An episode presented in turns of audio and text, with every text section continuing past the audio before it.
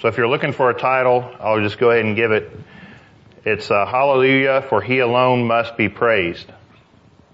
And I want us, we're going to be reading out of Isaiah 40 if you want to find that while I read a quote from Spurgeon.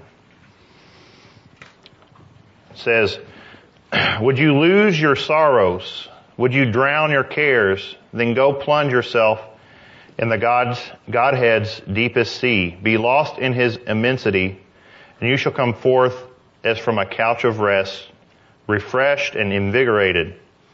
I know nothing which can so comfort the soul, so calm the swelling billows of grief and sorrow, so speak peace to the winds of trial, as a devout music, musing upon the subject of the Godhead. So I feel like my message is kind of just uh, a continuation of what John has talked about this the last few weeks, just the sovereignty of God, His control, His power. And so, um, I was just thinking, as we sang this morning, so many songs about His greatness, how great our God is, and um, and we'll see this today. So, if you'll turn, if you haven't found Isaiah 40 yet, I'm going to find it. Um, a little context to help us figure out where we're, what's going on. So, this is a major, this chapter is a big transition in the book of Isaiah, which many of us don't realize that until we start studying. Um, so up to this point, you have a lot of historical facts and a lot of um, speaking about actual dates and people, and and it's not in verse four, chapter forty. It's a complete transition. It's a transition to um, more promises of the future. So up to this point, the majority of these, um, the first 39 chapters are um, what we would call kind of condemnation, and you, there's there's historical stories here too. And verse 30 or chapter 38 is where we hear about Hezekiah being healed after he cried out to the God, and God said, "I'll give you 15 more years." And then in verse 39, we have the story of Hezekiah, or chapter 39. Hezekiah's invited, the Babylonians have come from a far country, and he shows them everything. His house, the Lord's house, everything. And, and God said, and Isaiah comes to him and says, what are you, who are these guys? And then he goes, what did you show them? He goes, everything. And then Isaiah says, um, these men, the Babylonians are going to come and take your, your, those who are your offspring and take them into the land of Babylon. And it's interesting, verse 8 of chapter 39 is the end of that chapter. Um, it says, Then Hezekiah said to Isaiah, The word of the Lord which you have spoken is good. For he thought, For there will be peace and truth in my days. He was thinking about himself. It was a, for him, that was great peace a great hope. Okay, I, I, they're not going to come during my lifetime. Um, but it was temporary. It was only for him. His children, if they had been in the same room, they're looking at him like, Dad, what's wrong with you? He's just said that we're going to exile and you're all excited over here. Um, so the people of Judah needed hope. And that's why we start verse 1 of chapter 40 with comfort, O comfort. That's really important that he said it twice because he wants the people of Judah. This is prophecy, okay? This is not just, this is a prophecy to the people of Judah about coming out of exile, okay? And also, we'll see, see what else it, it entails. But he says, comfort, oh comfort, to get our attention. And then, it's really interesting, he says, comfort, oh comfort my people, says your God. This is really this, my people and your God. It might make you think of uh, a couple passages, but specifically if you'll look in Leviticus chapter 26, because these words are, they're not just random words, you know, Bible talk. We hear that a lot. My God, your people, or, or my people, your God. We hear that a lot in, I mean, it's throughout the, the Old Testament and even the New Testament. So sometimes we can overlook, and honestly, when I was studying at first, I overlooked it, and then I remembered uh, something I had heard. I couldn't remember who I heard it from, but they had mentioned that, and I, I went looking. So Leviticus 26, verse 12 says, oh, sorry, I'm the wrong part. As you can tell, I'm not the most qualified to be up here, but God still uses unqualified people, right? It says in verse 12, I will also walk among you and be your God, and you shall be my people. This is what God is saying. He's saying, I will be with you. That's the important thing. If you remember, Moses said, I'm not going anywhere unless your presence goes with us. That's what set the people of Israel apart from every nation around them. God was with them. And the people knew it. Everyone around them knew it. Remember the story of Rahab. They knew that God was with them. Why? Because he showed his power in their lives. And they knew he was with them because the tabernacle was a, a sign and the cloud and the fire. That's how they knew God was with them because the cloud signified his presence to them. And so when he's saying this to them, if you're in exile, if this, if you're thinking about what Isaiah said after this has happened, after this prophecy has come true, you're in exile and you're thinking, oh, yes, he will be my God again. He, I will be his, per, his, we will be his people again.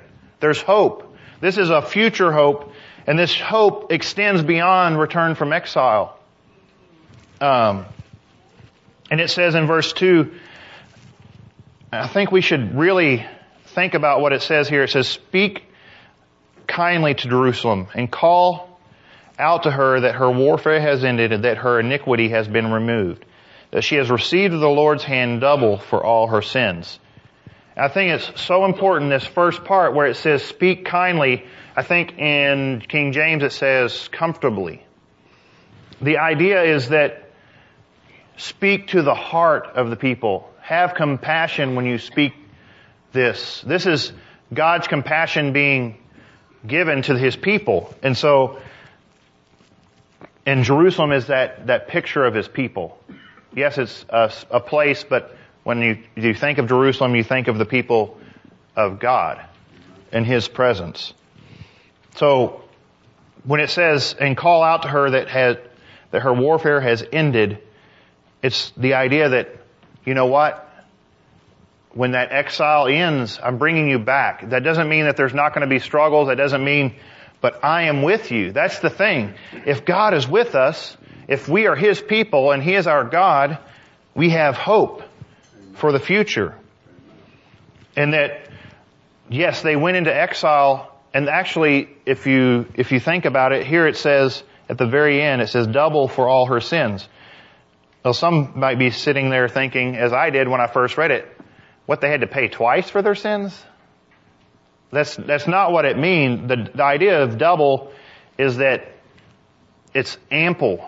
It's the completion of their sin has been paid.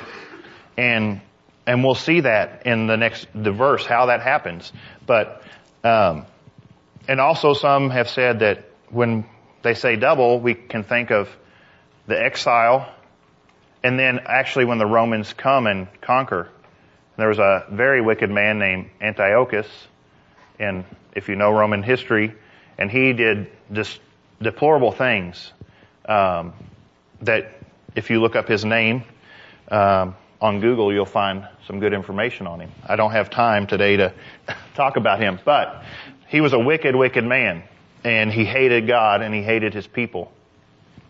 So it can be here that God, yes, they have paid, God has taken away their iniquity, and this is how. And we've all heard this quoted. Um, in verse 3, it says, A voice is calling, Clear the way for the Lord in the wilderness. Make smooth in the desert a highway for our God. Anybody heard that before? Maybe? Yeah, because this is quoted in Matthew about John the Baptist. And it's interesting here that in both of these cases, the word Lord and the word God are two very specific terms for the word God. So Lord is Yahweh or sometimes transliterated Jehovah and God is Elohim. This is talking about Jesus Christ our Lord. So anyone that can say Jesus is not God, you have to ignore what the Bible says about him in the Old Testament. Why would the New Testament people quote Jesus, quote these verses about Jesus if they didn't believe he was God? And we must believe that he is God in the flesh. Um, so I want to read verse 3 until 8, and then we'll talk a little bit about this section. It says, A voice is calling, Clear the way for the Lord in the wilderness. Make smooth in the desert a highway for our God. Let every valley be lifted up, and every mountain and hill be made low. And let the rough ground become a plain, and the rugged terrain a broad valley. Then the Lord, the glory of the Lord will be revealed, and all flesh will see it together, for the mouth of the Lord has spoken a voice says, call out. When he answered, what shall I call out? All flesh is grass and all its loveliness is like the flower of the field. The grass withers, the flower fades when the breath of the Lord blows upon it. Surely the people are grass. The gla- grass withers, the flower fades, but the word of our God stands forever. And this section, the first two verses are actually um, what's called parallelism in the Bible, and it's to give us emphasis. If you notice in verse 3, it says, clear the way. And, the, and then the verse below it says, make smooth. That's the same. It's to give us understanding. It's like if I tried to explain, if Rob tried to explain to me uh, mechanical terms, using mechanical terms, the first time I wouldn't understand it. But the second time he might use layman terms and I'll be like, oh yeah, I know the rotary girder thing or whatever. Only a few of you got that one, but uh, anyways, um, so he's saying it twice in two different ways so that we understand what he's saying. So the first one it says clear the clear, and then the word for way would be like a highway, and then the wilderness is a desert and make smooth is clear. So it's, it's just giving us a double emphasis on this is what has to happen. And then in the second verse, we have actually what's opposites. It says, let every valley be lifted up, and then let every mountain and hill be made low. So he's doing a contrasting to get our attention. Look, this is going to be a plain. This is going to be a, a way that is, is clear. And then, so we know that John came and Jesus still suffered persecution. So what, what was, why was John coming if, if it seems like he still, Jesus still suffered? The point was not to make Jesus' path easy. The point was to prepare the people to receive Christ through repentance. It says, in verse 5, the glory of the Lord will be revealed and all flesh will see it together. For the mouth of the Lord has spoken. And a voice calls out. Then he answered, What shall I call out? All flesh is grass and all its loveliness is like the flower of the field. The grass withers, the flower fades when the breath of the Lord blows upon it. Surely the people are grass the grass withers, the flower fades, but the word of our God stands forever. Right. And I think there's two really important points in, in this section that we need to remember, and this is, honestly, it's what this passage, all of Isaiah 40 is about. And it's two things that we have to realize to prepare the way for the Lord. And this is even today man and his contributions are vanity, and we can look at that in Ecclesiastes chapter 1, if you'll look there with me.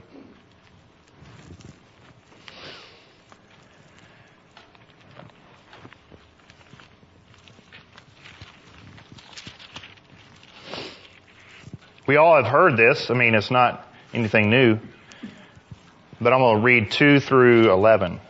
Vanity of vanities, says the preacher. Vanity of vanities, all is vanity. What advantage does man have in all his work, which he does under the sun? A generation goes and a generation comes, but the earth remains forever. Also the sun rises and the sun sets, and hastening to its place it rises there again, blowing toward the south, then turning toward the north.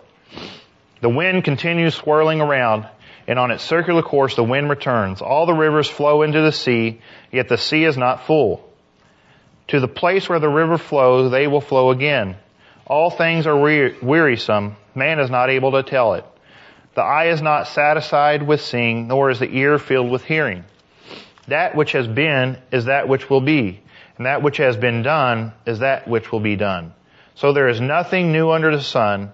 Is there anything of which one might say, see this, it is new. Already it existed for ages, which were before us. There is no remembrance of earlier things, and also of the latter things, later things, which will occur. There will be for them no remembrance among those who will call, who will come later still. I mean, we look at just history and I'm sure men thought, oh, I'm making a great name for myself. And no one even knows who they are anymore. Um, or 10 years ago, whoever won the national championship in basketball, can anybody here name who that was? I don't know. I didn't look it up, but um, I don't know it by heart. But man, that year, I bet they their team was we're the greatest thing ever. And then the next day, everybody's talking about the next team that's going to win the big the the big game, and we act like history is something that's going to stand forever, but if people don't remember, it's vanity. And, and if you look at the end of Ecclesiastes, this is what he comes to a conclusion at the end. In verse 13 it says, the conclusion, 12, 13, sorry. The conclusion, when all has been heard, is fear God, keep His commandments because this applies to every person. For God will bring every act of judgment, everything which is hidden, whether it is good or evil. So, he's come to a conclusion that it's God. That's where our, our value is found. Without God, there is no value to life.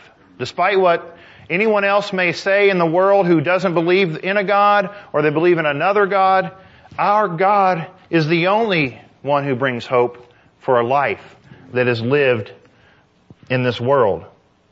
That doesn't mean we don't enjoy the things that God has given us.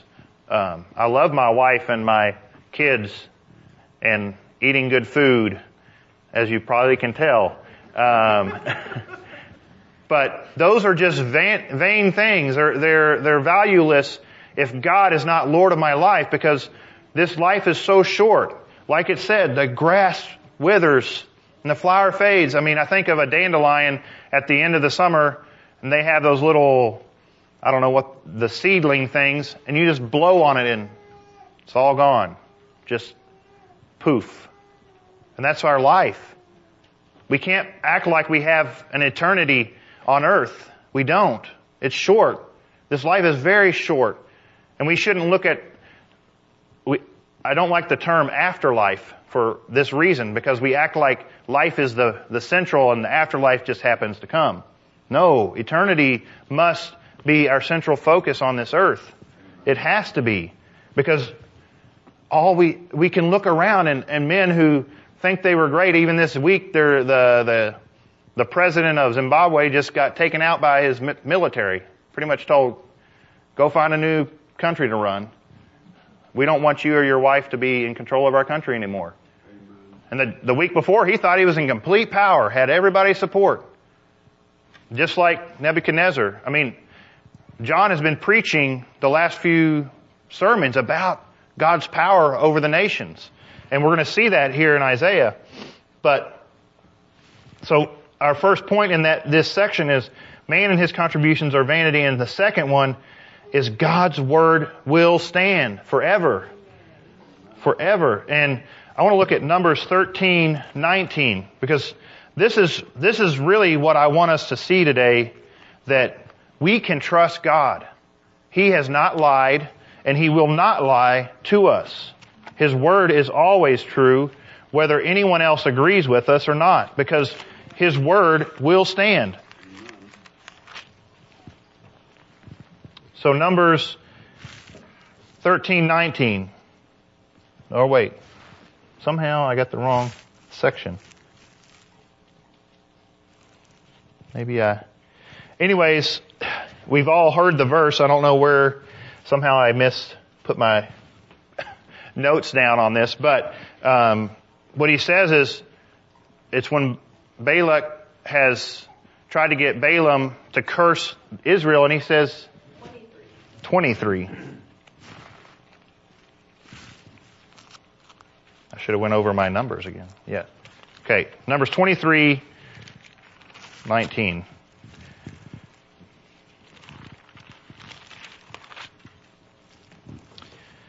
And this is, so he's tried to curse them. He, or he wants him to curse him and Balaam's like, look, God is not a man that he should lie, nor a son of man that he should repent.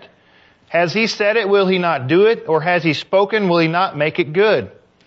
I have received a command to bless. When he has blessed, then I cannot revoke it. This is God's promise to every person in this room, whether you're going through a tough trial or you're just living a normal day, normal life. God's promises are true. This, this should make us just well up with praises for our God. I know I'm not in the situation that some people in this room are in, but I've been through some situations where I felt like God was as far away from me as He could be, but His promises were still true.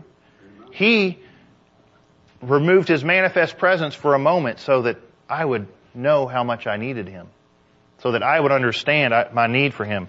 So, I want to read another verse, Hebrews 6. So, some New Testament. What, what did the apostle Paul say about things like this? Hebrews chapter 6. If we can't trust God's word, then we might as well not follow Christ. Because how can we trust that Christ was who he said he was? If his word is not true, then we just need to throw it out the door and walk away. And I'm not saying that in a, a light way, but we must tr- trust his word from beginning to end.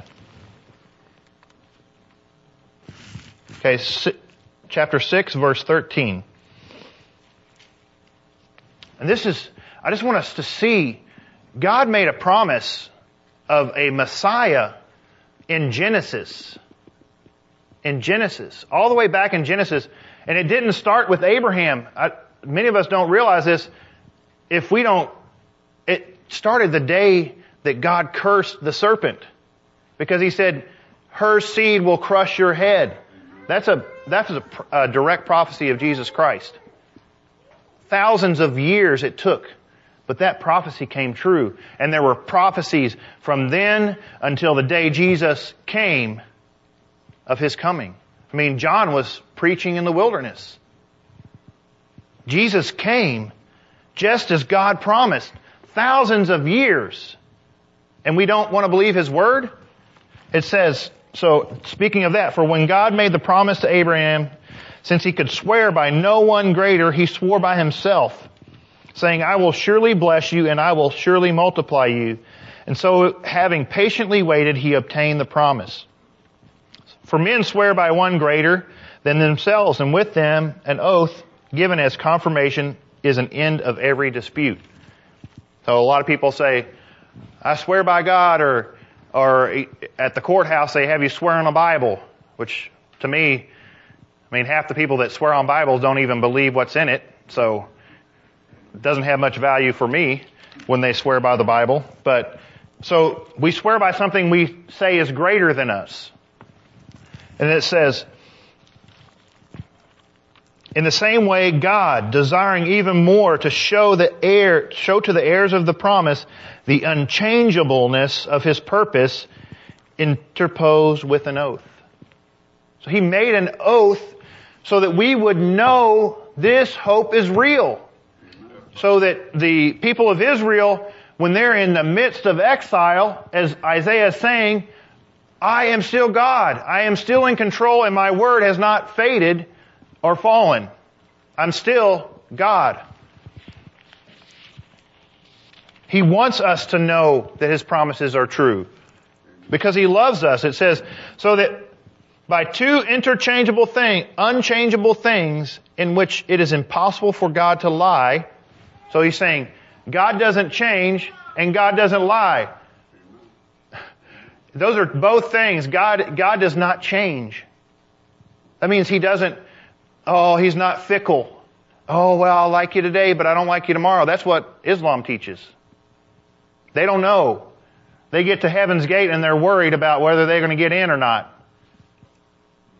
And we don't have such a, a fickle God. We have a true God. And it says, we who have taken refuge would have strong encouragement to take hold of the hope set before us. This hope we have as an anchor of the soul, a hope both sure and steadfast, and one which enters within the veil, where Jesus has entered as a forerunner for us, having become a high priest forever, according to the order of Melchizedek. I mean, here's Paul, well, they don't know who wrote Hebrews, but let's assume it's Paul, or any, whoever wrote this book saw this in the Old Testament. They saw the promise from Abraham until the coming of Christ and said, these promises that God made came true.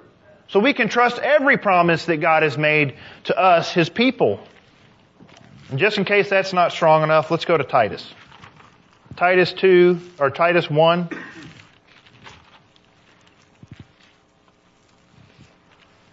And this is Paul. He says, Titus 1, uh, 1 through 3. Paul, a bondservant of God and an apostle of Jesus Christ, for the faith of those chosen of God and the knowledge of the truth, which is according to godliness, in the hope of eternal life, which God, who cannot lie, promised long uh, ages ago. Paul, uh, my professor actually talked about this last week. Paul, at the age of six, would have had the entire Hebrew Bible memorized as a, as a student of Gamaliel. I mean, he would have been able to recite it. He wouldn't have known, oh, chapter, because those chapters and verses were added later. But he would have been able, can you uh, quote to me Amos? Can you quote to me Exodus? He would have been able to read, quote it from memory. At age 10, he would have understood the everything about the Hebrew Bible. I mean, that is incredible. And here, he's saying, look, I've looked, I know the Bible. I know the Hebrew Bible. My eyes were blinded, but now I see that all these promises of Jesus Christ have been fulfilled. These promises were long ago, thousands, some of them over, well over a thousand years ago, have been completed in Jesus Christ.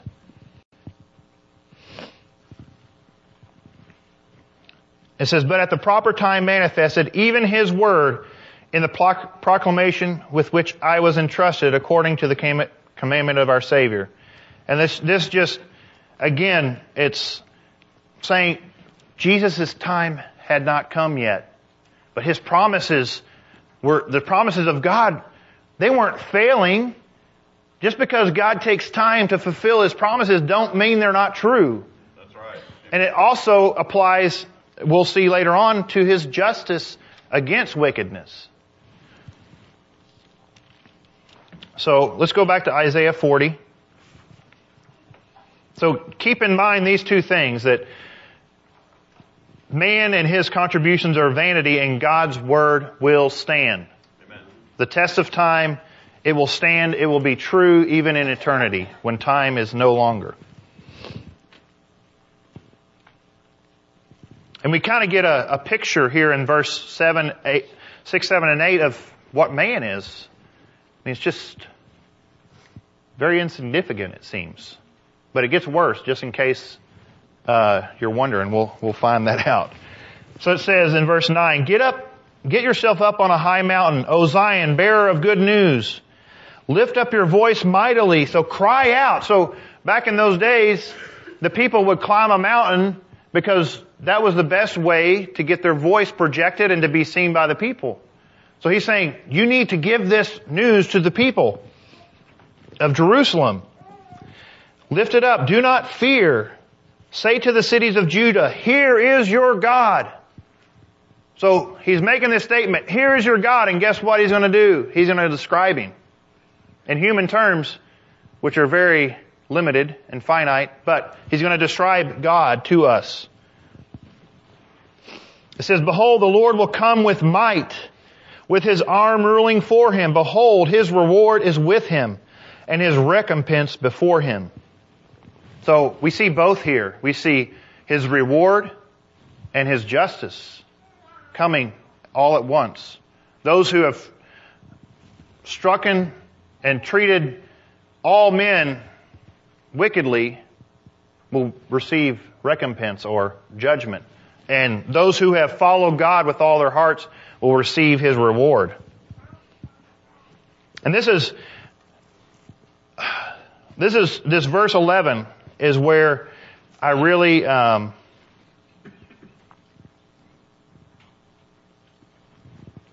want us to, to think a lot because this, this is very essential for us to see because there are people who see God as so great, so beyond us that He cannot reach down to us. That they, they throw away everything that shows God's actual work and nat- nature in our world, the supernatural, because they believe that God, He's too big for us. He's, He's totally other, so there's no way that He can relate to us. And this is what the Bible says. So when they say that to you, this is just point them to Isaiah 40 verse 11. Like a shepherd, he will tend his flock. In his arm he will gather the lambs and carry them in his bosom. He will gently lead the nursing ewes. And um, I was thinking about this, and I was looking at pictures on Google of, you know, a shepherd with lambs, and it actually still happens. I, I know this may sound crazy, but there's still shepherds in the world. And um, there was this one in France, and it had a picture of him. I mean, they're on a mountain pass, and he's got probably 200 plus herd of sheep behind him, but he's carrying the lamb because he knows the lamb's not going to make it. The lamb might stumble off the side. The lamb might get left behind for the, the brown bears that the conservationists have reintroduced to the area. Um, but it's interesting that, so in that story that I was reading, so this shepherd, he goes with his flock everywhere. It says, it said in the article, he guards his flock against predators and infection, and most importantly, ensuring that none are left behind. And we, we think about a shepherd like that, and, and the, in that story there was embedded another story about 200 sheep who were trying to get away from a bear. I, I guess the shepherd wasn't paying attention. And they all jumped to their deaths off of a cliff. And that's why it's so important for us to have the shepherd. Have the God of the universe shepherding us, His power, His might behind us. The bear comes and he's like, uh, maybe I should go away. This, this guy's too much. The sheep, oh, they're easy, but the, the shepherd I can't deal with. I want to read Psalm 23. I know we all know this, but at least just let me read it, you know. I know it's, I know we don't want to hear this verse, any chapter anymore. Sorry, I'm being a little sarcastic. It says, the Lord is my shepherd, I shall not want. He makes me lie down in green pastures. He leads me beside quiet waters. He restores my soul. He guides me in paths of righteousness, just like that shepherd in France up in the mountains along the border with Switzerland. He's up in the mountains, the Pyrenees area. And for his name's sake, he guides me. Even though I walk through the valley of the shadow of death. So imagine those 200 sheep if they had had a shepherd up in that mountain pass or wherever they were, where the cliff was on one side and the bear was on the other That seems like a, it may not have been in the valley for them, but it was about to lead to the valley of death. And if that shepherd had been there, if that shepherd had been there to protect his sheep, they wouldn't have perished. 200 perish, just like that. I fear no evil, for you are with me. That's, that's, that's why this is so important. He's with us. And that's why it was so important to the people of Israel and the people of Judah that God was with them. Because if He was with them, then who could conquer? Who could defeat them? Who could destroy them? No one. They understood this. It says, Your rod and your staff, they comfort me. Just in case you were wondering, a rod and a staff, they're not used just to walk. They're to correct the sheep a little bit. If you if you've never seen or worked with sheep, they're extremely um, unintelligent animals. I know the Hartmans know this um, for sure, but they need a little prodding. Yes, he says they comfort me. Why? Because he knows the shepherd loves him. He knows the shepherd is guiding him, keeping him on the trail so that he doesn't fall off the cliff. That's why it's so, so incredible. That's why it's comforting. Yes, it doesn't feel good at times, but he knows that it's loving correction that is happening with the rod, with the staff. I think the verse 5 I really like. You prepare a table before me in the presence of my enemies. It's like, so they found a, a good, nice plain up in the mountains, beautiful green grass. And the bears are staring down like, mmm, I'd like to eat them for, for lunch. But then the shepherd walks in and they're like, uh oh, well, I guess we'll have to sit here and watch them eat while we starve. You know, that's, that's the, that's the picture I get is, you know, they're eating at the table and all their enemies are round about wishing they could attack the sheep, but the shepherd is there with them, so they can't touch the sheep. You have anointed my head with oil, my cup overflows. Surely goodness and loving kindness will follow me all the days of the, my life, and I will dwell in the house of the Lord forever. So he, he cares for us. He, he doesn't just leave us to our own means and says, oh, deal with that. He doesn't, he didn't create the universe and back off and say, what'll happen will happen. No. He's intricately involved in our lives. It says, speaking of the greatness of our God in verse 12 through, let's just read verse 12 first. Who has measured the waters in the hollow of his hand and marked off the heavens by the span and calculated the dust of the earth by the measure and weighed the mountains in a balance and the hills in a pair of scales. And this is talking about God's immensity, His greatness, His, how big God is. I mean, can you imagine being able to measure all the water of your hand, of the earth in your, the palm of your hand? I mean, this is just a picture. God is far bigger than that, but He's just giving us a, a picture of how finite we are. I mean, it would just be like a little moist, glistening hand from the waters of the earth. Be like nothing. Or the span, which I'm not sure exactly how they mean, but imagine just a span to measure. I mean, we say wingspan for sports, um, but just imagine trying to measure the heavens with a span. It would take us forever. But it says God can do it with his span. He just said, oh, that's two spans.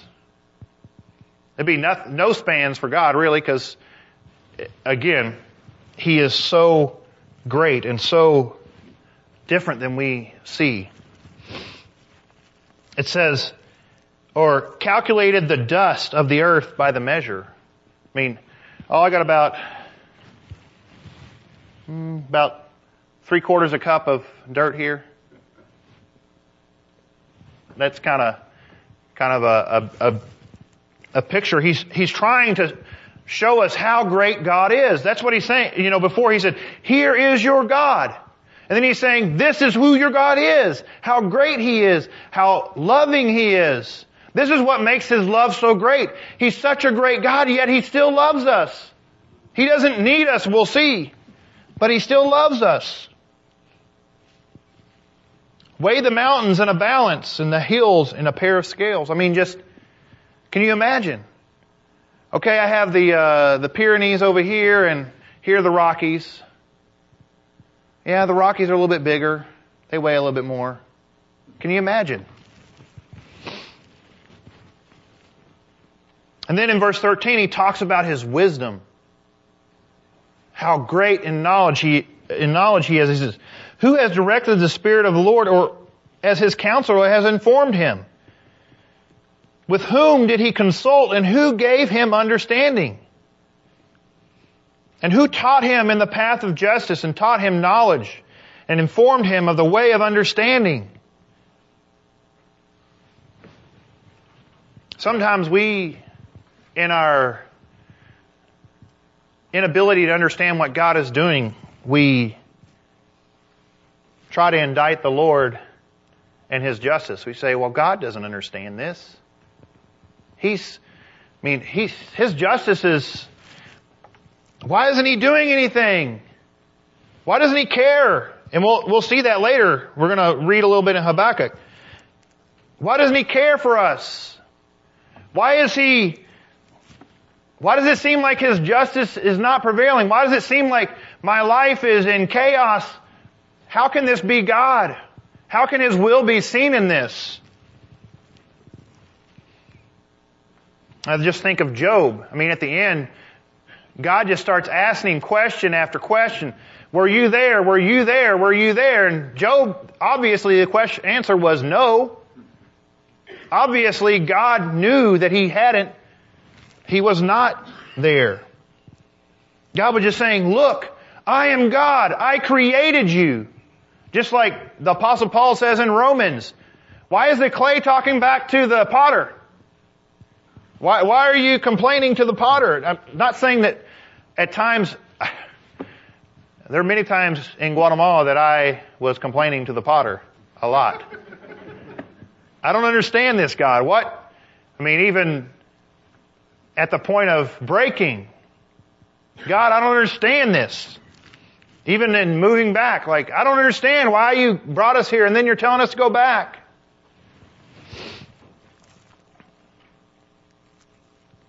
It's not always easy to understand God's justice, His will, or, but that's why we must believe His Word. That's why His Word is so important to us. We must believe He is the mighty God who has all understanding. There's nothing outside of His ability to know. He's not surprised by your circumstances. He's not surprised by how the world is going. He's not surprised. No one has directed the Spirit of the Lord. No one has been his counselor. And verse 15, just so we have, if you know music a little bit, I'm not great at it, but Wesley will maybe affirm or tell me I need to pipe down. But um, so in music, when something starts getting louder and louder and louder, that's called a crescendo. Probably know that maybe. Okay, so we're at the peak right now. I mean, they're shouting out, "Here is your God," and then it's more like a extreme drop, but they call it a decrescendo. Um, but this drop is like instant because he goes from God. Oh, here you guys are, way down here. It says he starts out with, "Behold, the nations are like a drop from a bucket." You know, get your five gallon bucket out and just one little drop. That's the nations. Just in case that wasn't small enough, he's like, oh, well, maybe we need to, maybe we need to clarify this a little more. It says, they are regarded as a speck of dust on the scales. I mean, it doesn't even register. You put a piece of dust on a scale, nothing's going to change. I mean, unless you've got one of those millimeter or, you know, I don't know, even know what the measurements are for it, for that small. Maybe an engineer could tell me. Um, and then he says, Behold, he lifts up the islands like fine dust. In verse, at the end of verse 15. It keeps getting lower, okay? It keeps, says, and even Lebanon is not enough to burn, nor its beasts enough for a burnt offering. Our sins are so great in the eyes of our King, our God, that not even burning the entire forest of Lebanon, which was famous, and all the, the cattle, the animals of that land would be enough to satisfy God's greatness. That's why our sin is so great, because we've sinned against such a great and mighty God. If you're here today and you are not born again, and you say, well, I'm, you know, I'm okay. I'm not too bad. No. Sin against God is terrible. It is the worst that we can ever do. It doesn't matter if you've come from uh, drugs and all that background, or if you were raised in the church and God saves you. We both owed an unpayable debt, so we should be equally thankful. Amen. Right? right? And if you are here and you're thinking, well, I, I'm on the coattails of my parents, I'll be okay. No, it, it just won't happen. You've sinned against the mighty God, this God that we are talking about today. But if you've been saved, what great um, joy we should receive when we think of who our God is and what He's done for us. In verse 17 it says, All the nations are as nothing before Him. Okay, now it's getting really low. Now the nations are as nothing. So how does that put us as individuals? Think about that. The nations. I mean, a nation is typically a, a geographical country full of many people. And he's saying, you're nothing. So what does that make the people inside of that country? Less. He says they are regarded to him as less than nothing and meaningless. Now everybody's wanting to get out. They're like, man, I should have taken his advice at the beginning of the message. I am, I am, I am less than nothing, nothing and meaningless. In, in comparison to God, yes. In comparison to God, we are. We are nothing. We only, like Ecclesiastes says, we found our value in God. That's when we have value, is when God is Lord of our lives. Because what happens? Our lives become means to bring glory to God. That's why He created us. You know why He created us? He created us because He wanted us to experience what He experienced in eternity past in the Trinity. That fellowship, that perfect glory. That's why He created us. He wants us to experience His glory.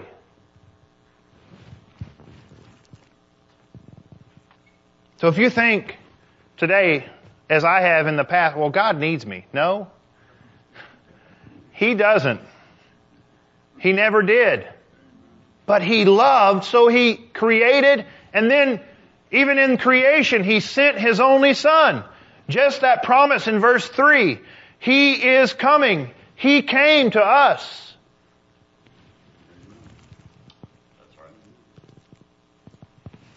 And then he starts to indict the people of, of Judah here. He's saying, To whom will you liken God? Or what likeness will you compare to him?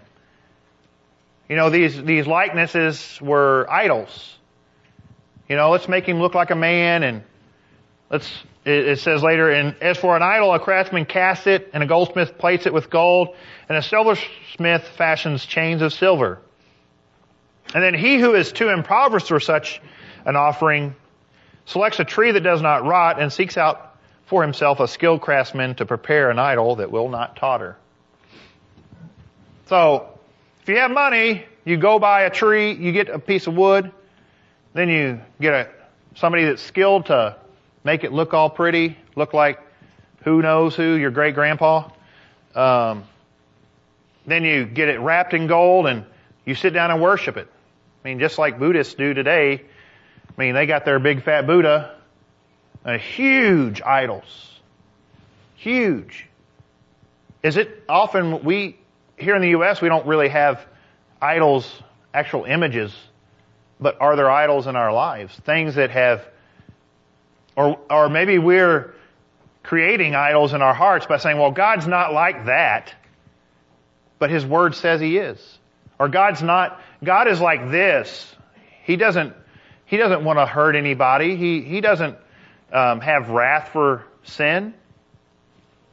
That's not the God of the Bible. That's an idol. We're trying to create God like man, even in our thoughts, in our way of thinking. We can't do that. We, we can't determine who we think God is. We have to go on His Word. Again, if we're gonna throw out portions of Scripture, we can just be like, uh, Thomas Jefferson and cut out the parts we don't like and create a Bible that's completely deistic and says God doesn't care about the universe, doesn't care about His people.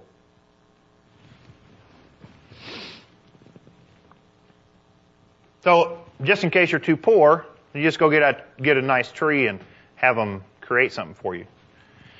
In Guatemala, a friend of mine's parents, who she's born again, but her parents have an idol in their house. The, it's, it's some saint, but so what the, when the Jesuit missionaries came to Central America with the conquistadors, they brought Catholicism or Christianity, as they say, um, to Central America, but they kind of forced them by sword. Okay, you can die or you can become a Catholic. Okay. So these people, what they did is they took all the idols, the saints of the church, and they created these idols to represent their old gods. And they just mixed the two together and created a God. So this, this God is sanctioned by the Catholic Church is okay, and they worship this God. They have a whole room in their house. I mean, like a bedroom, idol in the middle, and they offer oblations to it all the time. Because if if they have that God in their house, they'll receive blessing. God will give them what they need and they want. I mean, my God is greater.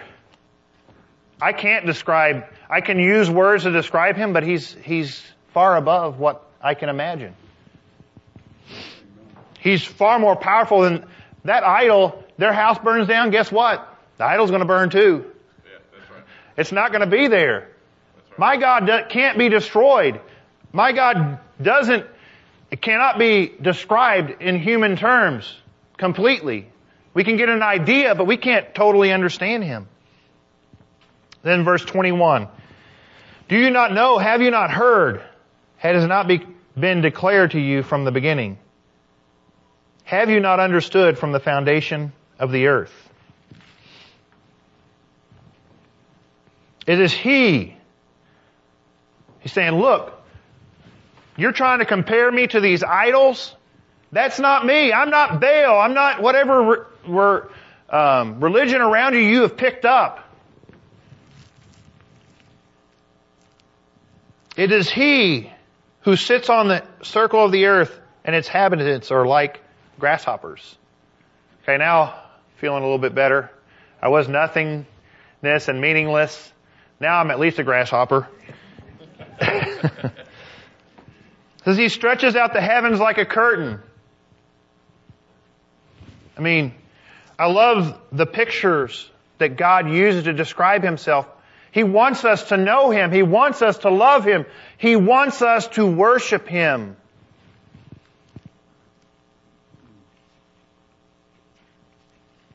And spreads them out like a tent to dwell in. Again, it's all imagery. It's all showing us a picture, an idea of who God is, how great He is, but it's still not enough. It's not enough to describe a God who has no limit. He could, He can fill our universe and He keeps going. The universe cannot contain our God. It cannot contain His love. It cannot contain His justice. It cannot contain His wisdom. Can you imagine a God who, when He pours out His love on us, He still has the same amount? He hasn't like lost any love. When He gives us wisdom, it's not like He lost some wisdom. He still has it. When He provides our needs, it's like, not like God's storehouses are, have been depleted. This is our God. When He heals us, it's not like He has less healing power. No. I mean, you, you just look at uh, Jairus and um, the the lady with the issue of blood. He, Jesus didn't say, "Oh wait, I got to recharge here." No, God's power is infinite. It doesn't have an end. He can heal our diseases, and it doesn't matter that He's already healed somebody else just a moment before. He has all power.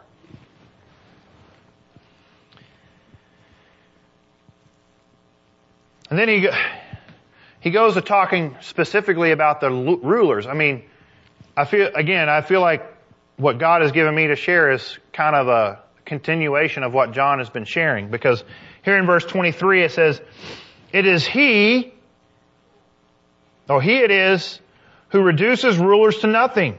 He makes the judges of the earth meaningless. You can be a corrupt judge and God can take you out. You can be a corrupt ruler, God can take you out. You can be whatever. You might even be a, a decent ruler, but you are all about you. God, God is not limited in His power in our lives. He's not limited because He is almighty.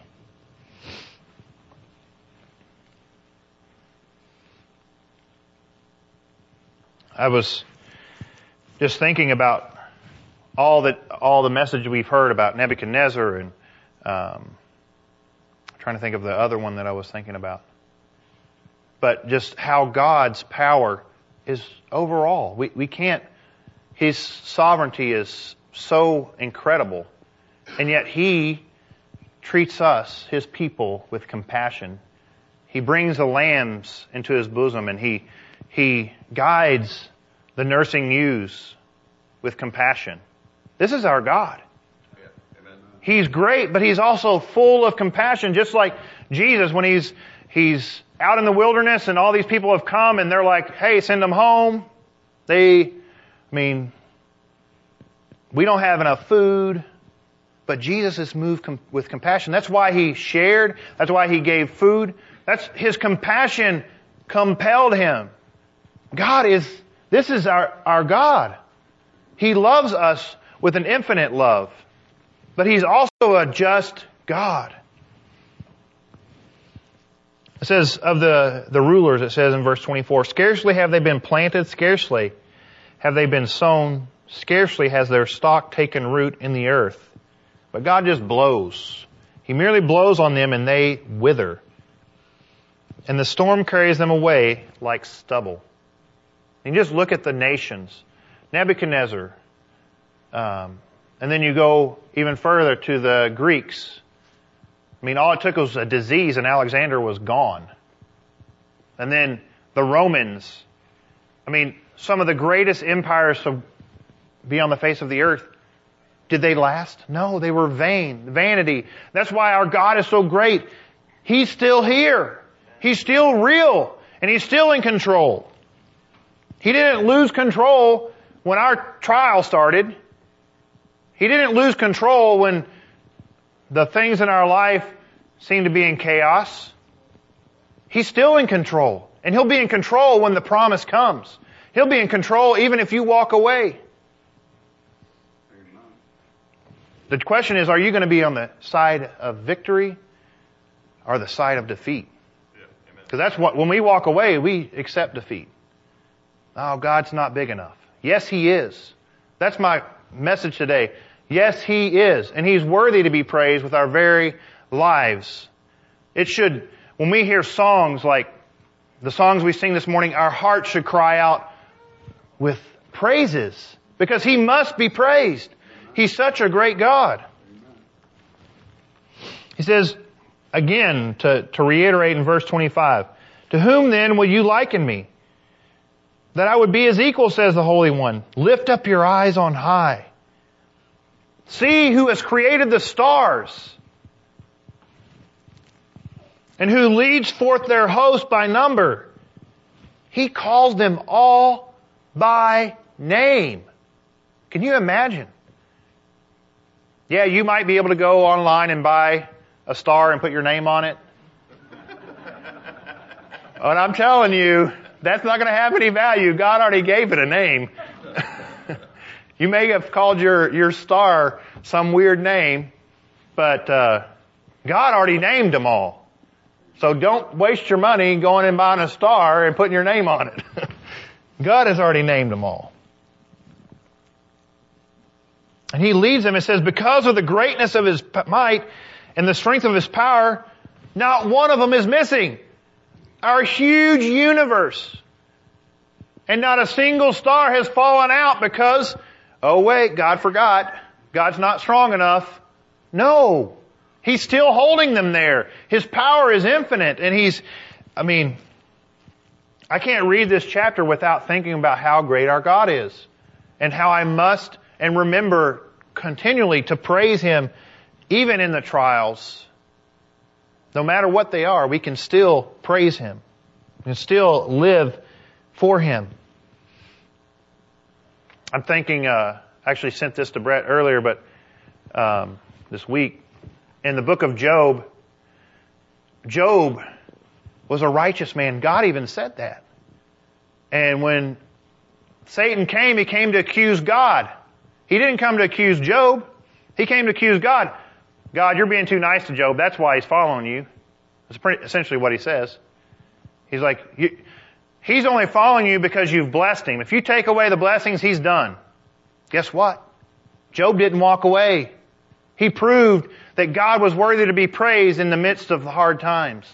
Even when the blessings don't seem to be there, Job followed. And guess what? God blessed him again. He proved that God is worthy to be worshiped with our lives even if we don't get anything from it. God will bless us, yes. But He is to be worshiped in the midst of the trial, just as though we had it all. Just as though we have that, that blessing. And I know I haven't been through many of the things that people are going through right now in this church.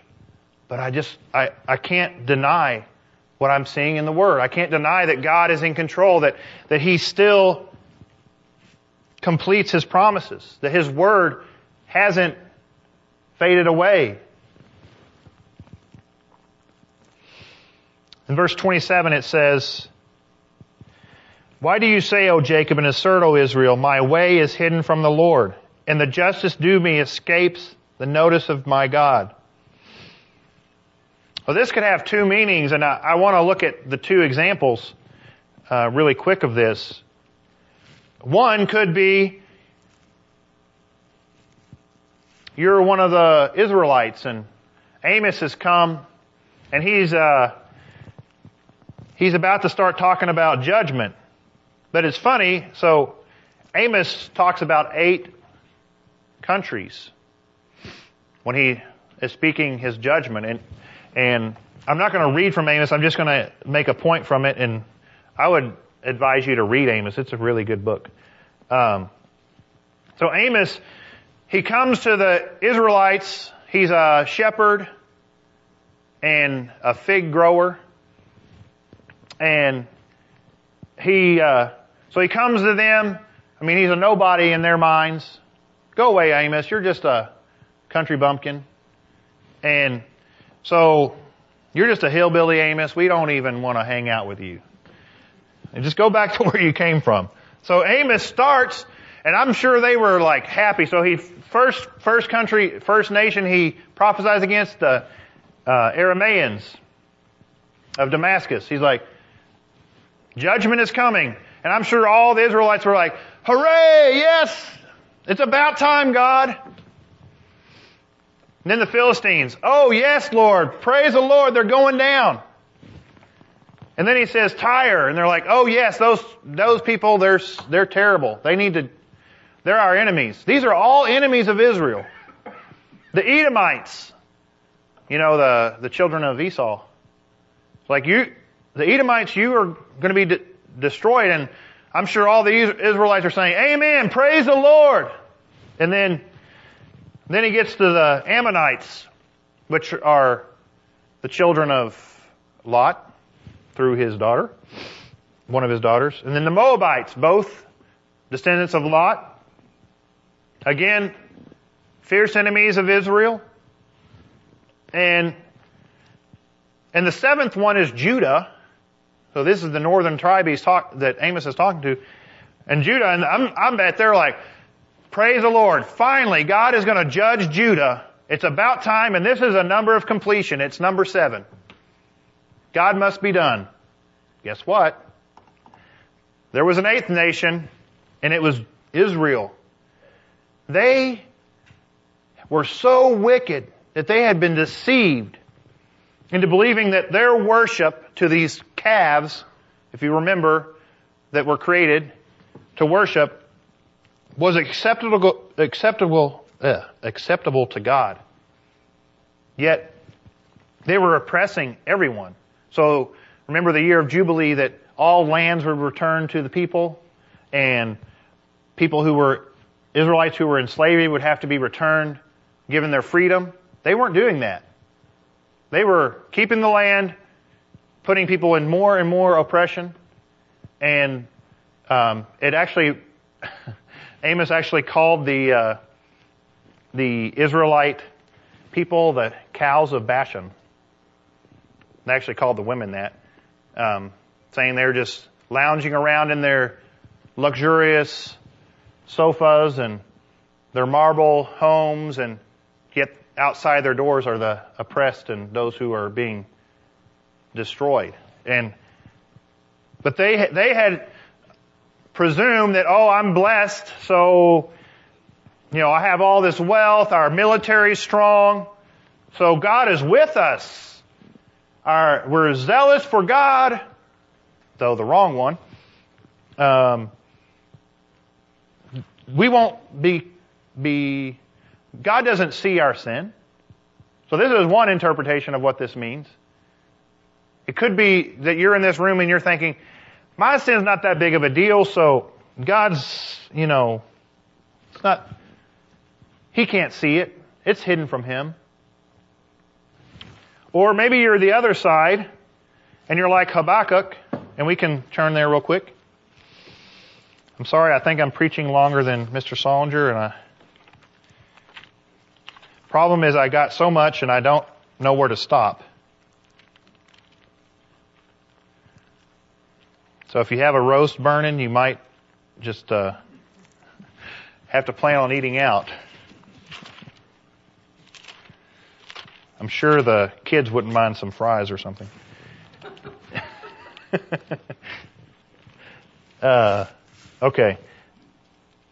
Habakkuk 1, just in case you're wondering, it's right after Nahum. So Habakkuk, I mean, he's a righteous man, and he's saying, so this is our other side. You're, you're, you're following God with all your heart, but this is your cry. It says, how long, O Lord, will you, will I call for help and you will not hear? I cry out you, to you violence, yet you do not save. Why do you make me see iniquity and cause me to look on wickedness? Yes, destruction and violence are before me. Strife exists and contention arises. Therefore the law is ignored and justice is never upheld. For the wicked surround the righteous. Therefore justice comes out perverted. Maybe this is how you feel. Maybe you feel like, God, why does it seem like everyone around me is successful in the world, but my life seems to be under attack? I think there are people probably in this room. I've felt this many times. Why does it seem like these athletes who love themselves have everything and I'm struggling to do this or struggling to meet, make ends meet or struggling with this sickness or this whatever trial I'm going through. Well, God answered, He says, I'm going to bring Babylon to bring justice to the people of Judah. Because this is who Habakkuk is talking about. And then he's like, well, okay, God, um, there's a little problem here. Um, and he, he, he asks a question. He says, so this is, Habakkuk is like a, a conversation between God and Habakkuk. It's like Habakkuk says something, God answers, and then, so God answers, okay, Babylon's coming, and, and then Habakkuk has this question. He's like, in the end of verse 13 of chapter 1, he says, why are you silent when the wicked swallow up those more righteous than they? So Habakkuk is like, we have a question, we have a problem here. Um, we're more righteous than them, so we we shouldn't be swallowed up by them. Speaking of Judah, not not of him specifically. He, he was calling for justice because he knew God was a righteous God, and he knew that Judah needed to be judged. But he didn't like the way that God was going to judge them. He didn't like the response that God gave. So he's like, well, we're more righteous. And then God replies in chapter 2 verse 4,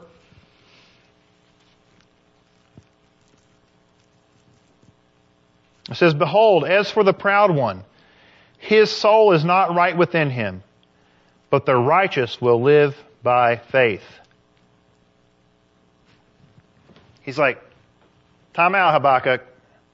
You've got some pride in your heart because these people, they, they're, they're worse than the Babylonians because they know who God is and yet they don't serve Him. The Babylonians don't even know who God is.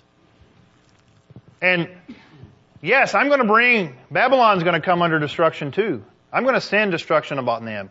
But I'm using them as an instrument to judge my people. And, uh, and then to end, we see that Habakkuk gets the point, because we all know this verse. And this is, should be our cry in the midst of the trial, in the midst of um, chaos, loss, and, and whatever it may be. Verse 17 of chapter 3 says, For the fig tree should not blossom, and there be no fruit on the vines, the, the yield of the olive should fail, and the fields produce no food. Though the flock be cut, off from the fold, and there be no cattle in the stalls, Yet I will exalt the Lord. I will rejoice in the God of my salvation. The Lord God is my strength. And he has made my feet like hinds feet and makes me walk on high places.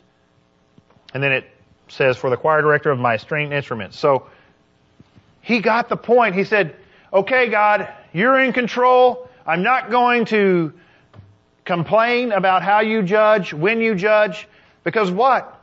Sometimes we're the one that needs to be judged. Sometimes we need God's long suffering in our lives.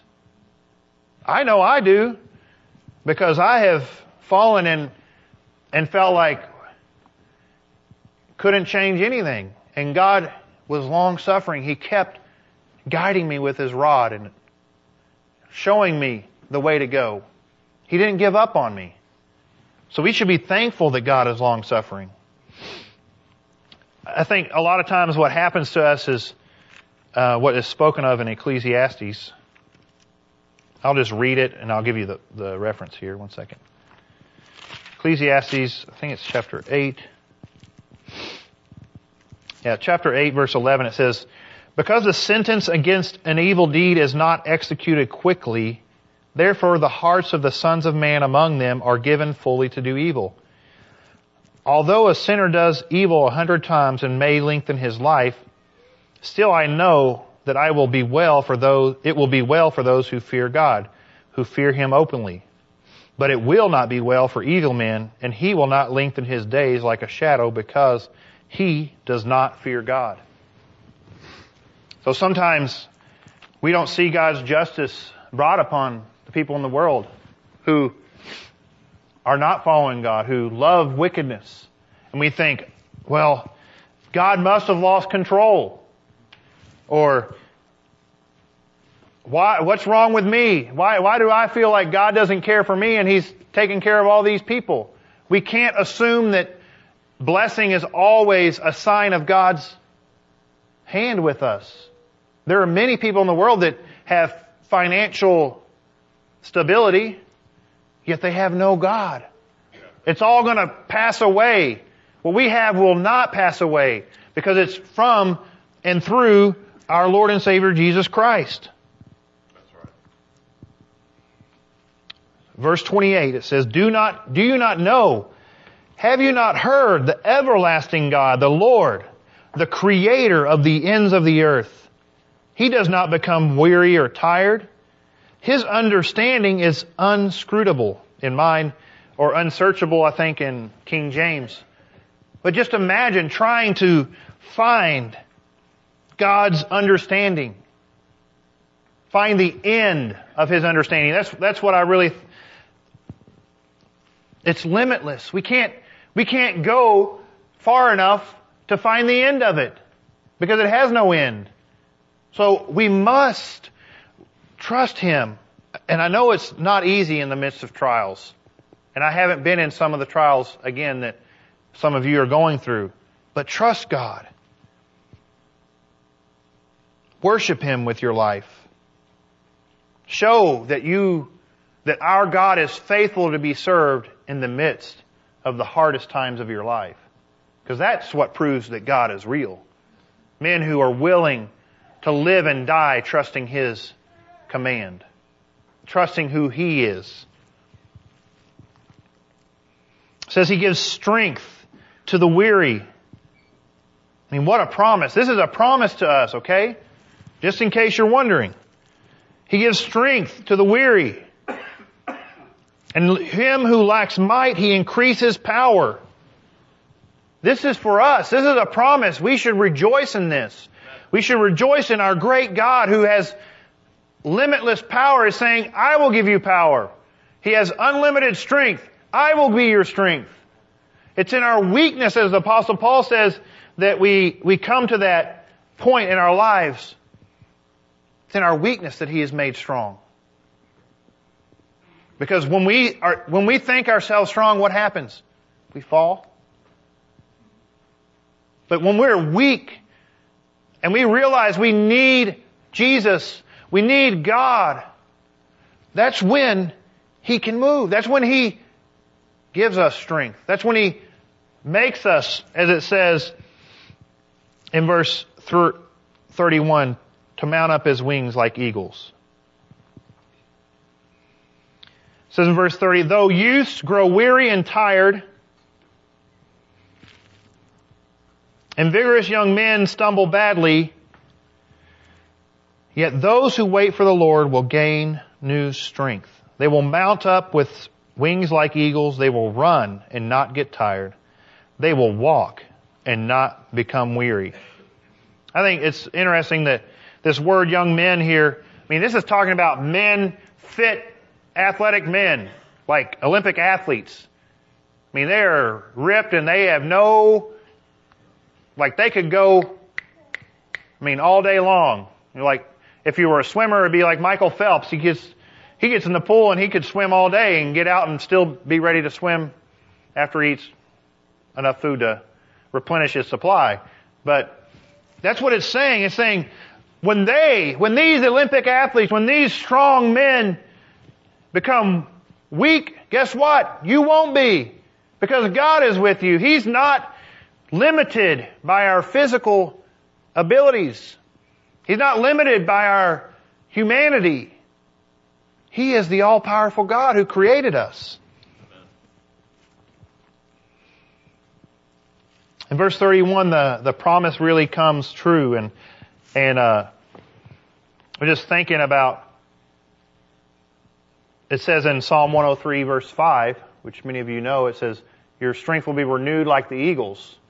And and here it has the same idea in the King James. It's the NASB is what I I use, um, but that idea of so how how does he renew your youth and and why does he use the example of an eagle? So if you didn't know, eagles they they have different uh, feathers that they lose what's called molting, and they lose um, feathers. So, like a baby one would have its first set of feathers at like five weeks, and then it'd be about a year, 15 uh, months that they would get their second set. And every year, typically they get a new set until their fifth year when they become an adult eagle and a fully mature eagle. And they still lose feathers and they're always being replenished. They're always be, being given new feathers. Not, they don't lose them all at once and then gain them all. They lose one here and they gain one over here so that they can still fly and do what they need to do to survive. Imagine that, that's what he's describing here that he's giving them new feathers because the old ones need to be replaced. They're, they're getting bad. They're, they're not fit for that time in the eagle's life. So each year God gives them new feathers and, and, and eventually every year they'll have a full new set of feathers from head to toe or head to claw. Um, but and how what a great picture for us that that's the idea is that God will renew us. He will give us everything we need in each and every season and stage of our life. And we can trust Him because what? His Word is true. God will not lie. His Word stands forever. And because we know He is a powerful God, this should, in us, ring praises. And I want to uh, read a hymn that I, I really like, and I'm, I'm sure all of you have heard this. Uh, Fernando Ortega sings this, this one really well if you want to look it up. And we all know it. All creatures of our God and King, lift up your voice and with us sing. Alleluia, alleluia. Thou burning sun with golden beam, thou silver moon with softer gleam. Oh, praise him. Oh, praise him. Alleluia, alleluia, alleluia. Thou rushing wind that art so strong, ye clouds that sail in heaven along.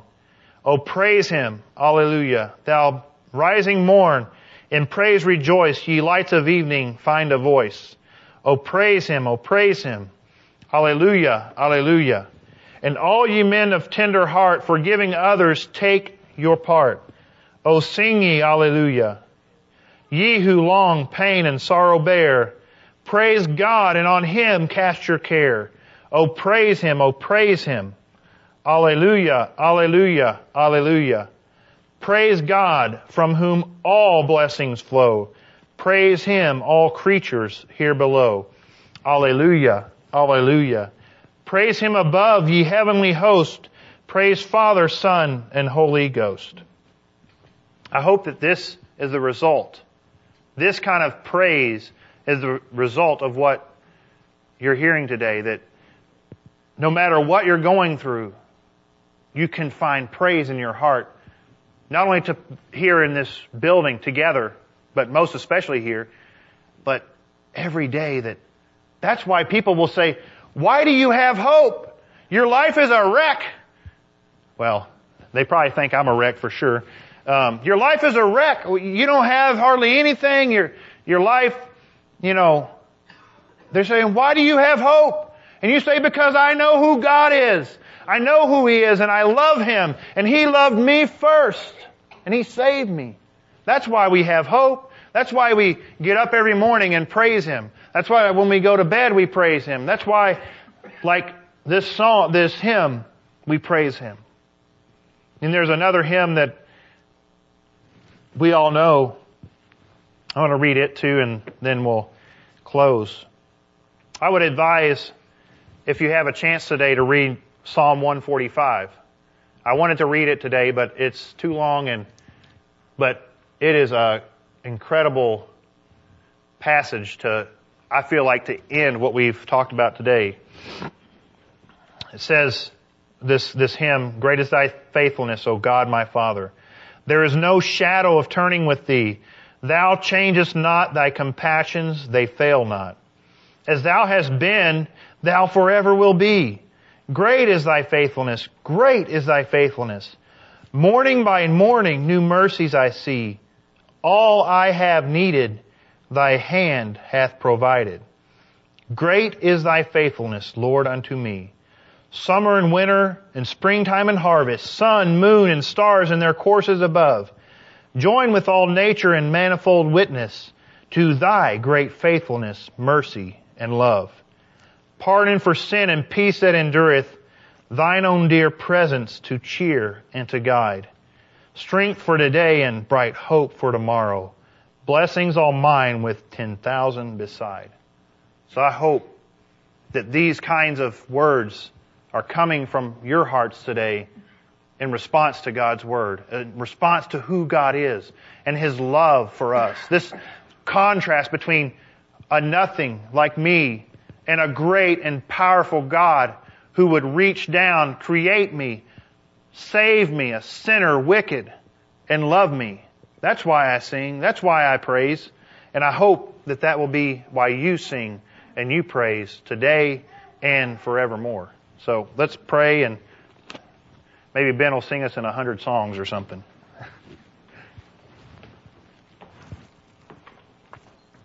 Father, we just thank you that you allow us to see who you are, that you want us to know you, that you guide us to your presence, that you came even when we were dead in our sins and you spared us.